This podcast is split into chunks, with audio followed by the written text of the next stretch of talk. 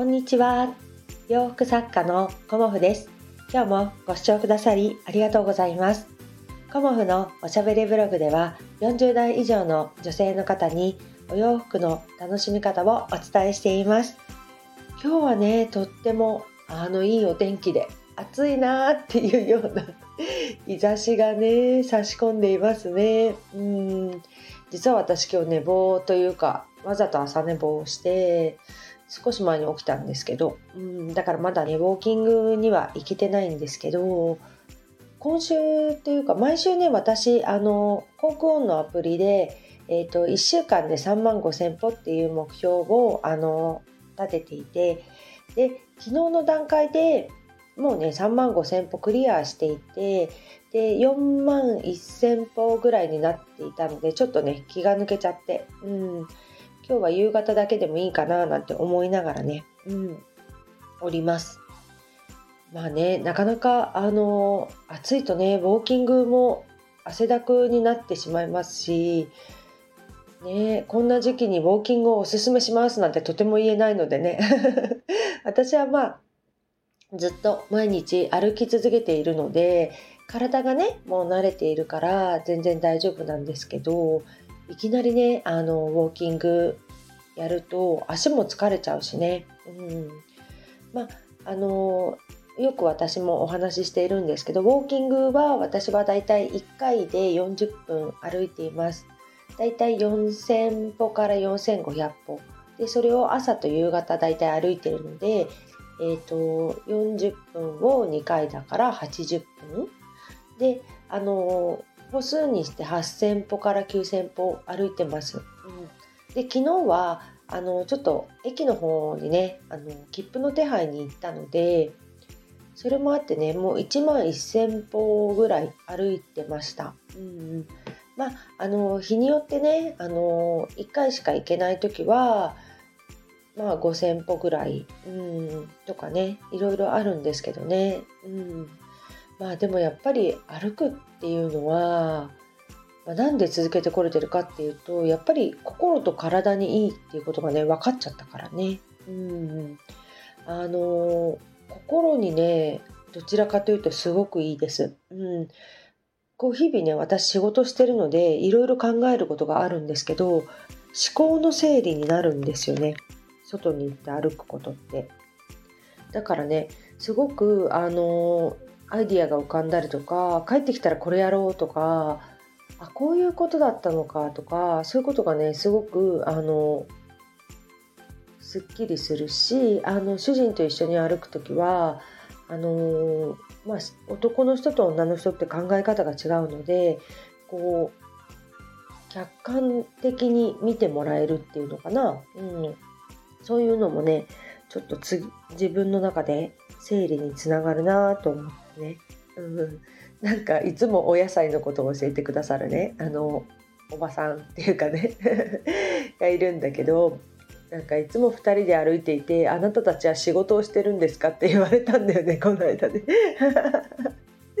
ちゃんとねあの仕事はしてますよっていうようなことをお話ししたんですけど、うん、まあ、他にも近所の人ねあのうちの人はいつも歩いてて仕事をしているんだろうかってね きっと思われてるんだろうなって思いながら、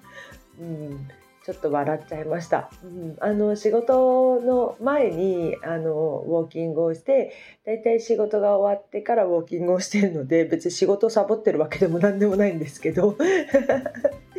ね、うん、まあねみんな不思議に思うだろうなっていう感じなんですけど、うん、そんな感じでごめんなさいあの前置き長かったですけど今日はねあのシニアのお洋服についてお客様からねあのお問い合わせをいただいたのでそのことについてねお話しさせていただこうと思います。えっ、ー、と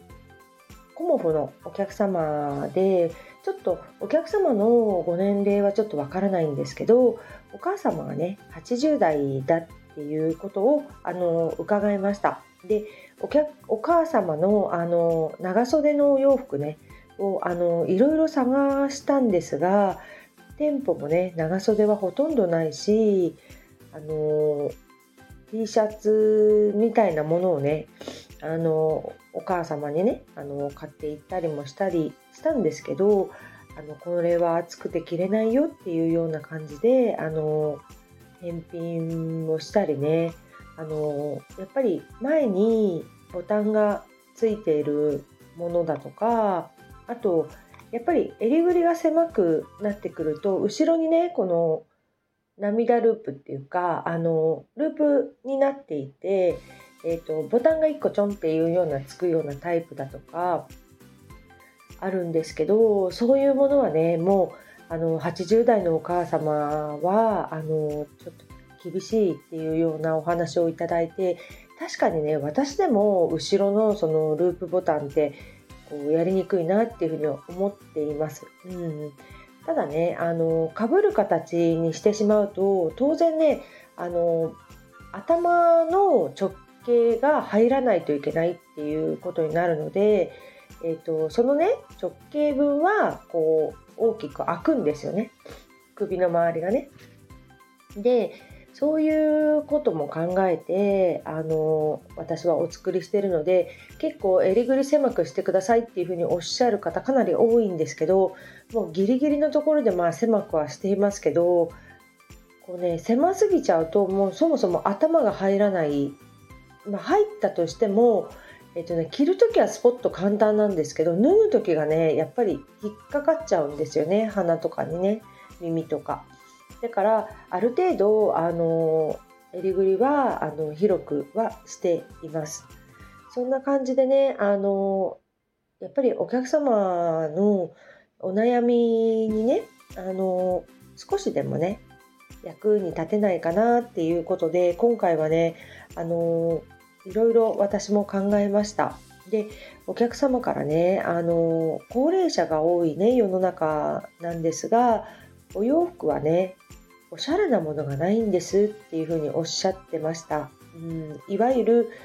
まあ、シニアっていうようなイメージのものっていうふうにおっしゃってたんですけどそういうようなあの多分シンプルでお色目もねあの暗めだとか落ち着いたものが多かったんじゃないかなと思います。で綺麗な色もないしがっかりしましたっていうようなあのお客様からお声をいただいたのであの私の中でね何がいいかなっていうふうに思っていたんですよね。でもあのリネンとねまずガーゼどっちがいいかなって思った時にやっぱりシニア世代の方で、えーと、とコモフの洋服初めての方にはやっぱりガーゼがいいかなっていうふうに思いました。リネンっていうのはあの本当に着てしまえばこうね、気持ちがよく最高の素材だと思うんですよね。だから私は基本的にリネンばっかですけど、あの、リネンの良さってね、あの、着ていくほどに分かっていくんですよね。だから、リネンが本当に好きな方っていうのは、もうずっと理念だと思います。でも最初の一歩っていうのが、やっぱりその好きになるまでの間にね、あのこうとっかかりにくいというか、あのなかなかね難しいなっていうのも感じているのであの抵抗のある方にはねやっぱりあのダブルガーゼが一番ねあのこうすんなり受け入れられる素材かなっていうふうに思っています。であのあとねあのシニアの方はあのお声の中であったんですけどお袖ねお袖やっぱり長袖がいいっていうような方がほとんどで以前にもあのワンピースご注文いただいた90代の方もあの長袖だったかな。うん、であのそんな感じであの長袖がね今回のお客様もいいっていう感じだったんですけど私の長袖っていうのはあのお袖にねゆとりを持っているんですよね。やっぱり伸びない生地っていうのもあって袖口ちょっと広めに作ってます。だからあのその広めっていうことがあの腕まくりがね簡単にしやすいっていうのもあるんですけど、えっと、シニアのお客様だとその腕まくりさえもね面倒くさくなってくると思うんですよね。だからあの今回はお袖にゴムを入れさせていただきました。でお袖にゴムが入ってるとちょっと手を洗うとかねちょっと台所仕事するっていう時もこのキュッキュッて上に上げてあのお袖をねあの腕のところを上げていただいて終わったらまたこうシュッシュッって感じでゴムだっての戻せますよねだからねそんな感じで、えーと、ダブルガーゼのね、えーと、ブラウスをちょっと試作してみました。うん、でまああのまだねお返事をいただいていないので、まあ、それがねあの気に入っていただけるかどうかわからないんですけど、まあ、あのお声を聞いてねあの、まあ、一からデザインを起こしたわけではなくあのこのねゴム袖口にゴムが入っているガーゼブラウスはいつも作っているデザインなのでそれをねちょっとサイズを小さくして S サイズぐらいにさせていただいてお作りしたっていう感じなのであの、ねシニアの方にわざわざあのデザインを持ち込んでいただいてパターンを起こしてっていうことはしていないんですけどまあ、ちょっとねお声をいただいたことによって私もね新しい発見がありました。うん。大体私のお客様のすごく多いあの世代はね40代50代60代なんですよね。やっぱりその、まあ、特に50代60代の方が多いです。うん。だからあのそういうお客様に本当に喜んでいただけるようなお洋服をずっと作っているんですけど逆にねあの千葉にお送りするあの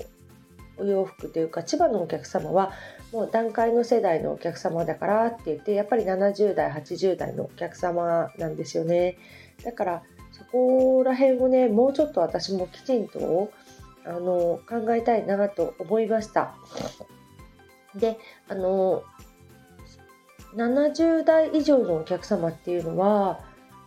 何といっても赤がお好きだなっていうのもすごく感じていて、えーと、あえて私はあの